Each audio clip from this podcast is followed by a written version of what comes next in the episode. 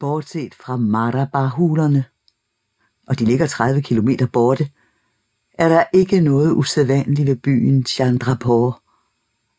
Afgrænset, snarere end beskyllet af floden Ganges, strækker den sig nogle kilometer langs flodbredden, næppe til at skælne fra det affald, den afgiver i så rigelige mængder. Der er ingen badetrappe ned til floden, for Ganges er tilfældigvis ikke hellig her. Der er heller ingen huse ud til flodbredden, og bazarerne lukker af for den videre afvækstende udsigt over vandet. Gaderne er usle, templerne lidet overbevisende, og skønt der er enkelte smukke huse, ligger de skjult i haver eller ned ad gyder, der er så snavsede, at det afskrækker enhver, der ikke ligefrem er inviteret.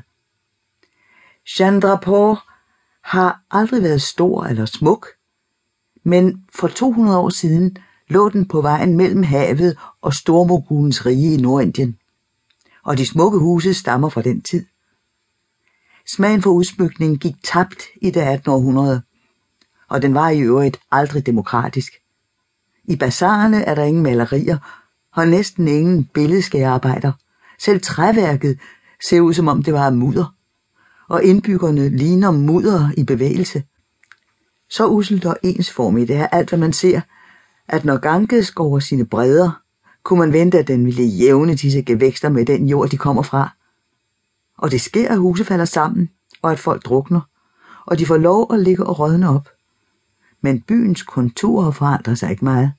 Den vokser lidt her og svinder lidt der, som en primitiv, men uudryddelig form for liv.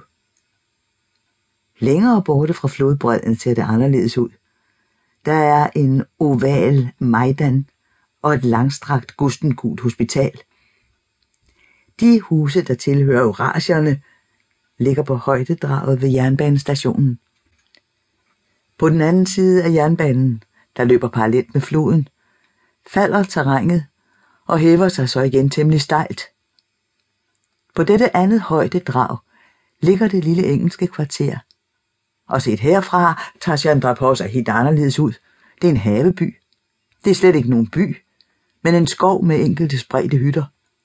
Det er en tropisk lysthave, som en prægtig flod løber igennem. Palmyrapalmerne og nemtræerne og mangoerne og de hellige fintræer, der har været skjult bag bazarerne, kommer nu til syne. Og nu er det dem, der skjuler bazarerne. De rager op fra havet, hvor de får næring fra gamle vandbassiner. De vælger oven ud af kvælende slumkvarterer og oversete templer.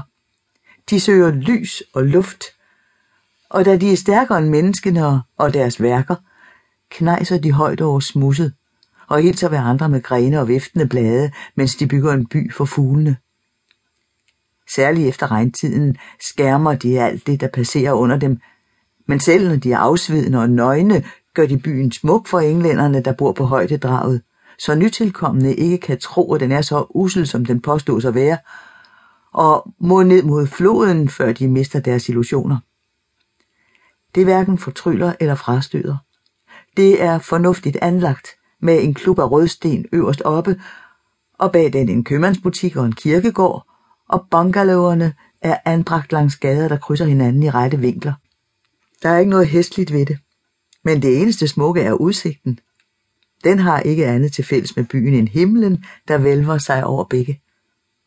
Også himlen skifter jeg til udseende, men mindre markant end for plantevækstens og flodens vedkommende.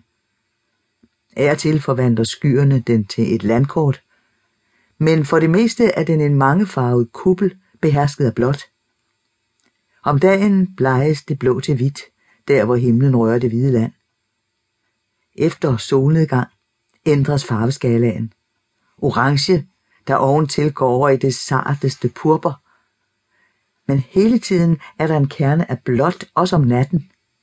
Så hænger stjernerne ned som lamper fra den uhyre vælving. Afstanden mellem jorden og dem er intet mod afstandene bag dem. Og skønt der ikke gives farver i dette fjerne rum, her det her den blå tone sidst svinder. Det er himlen, der afgør det hele. Ikke bare klima og årstider, men også hvornår jorden bliver skøn.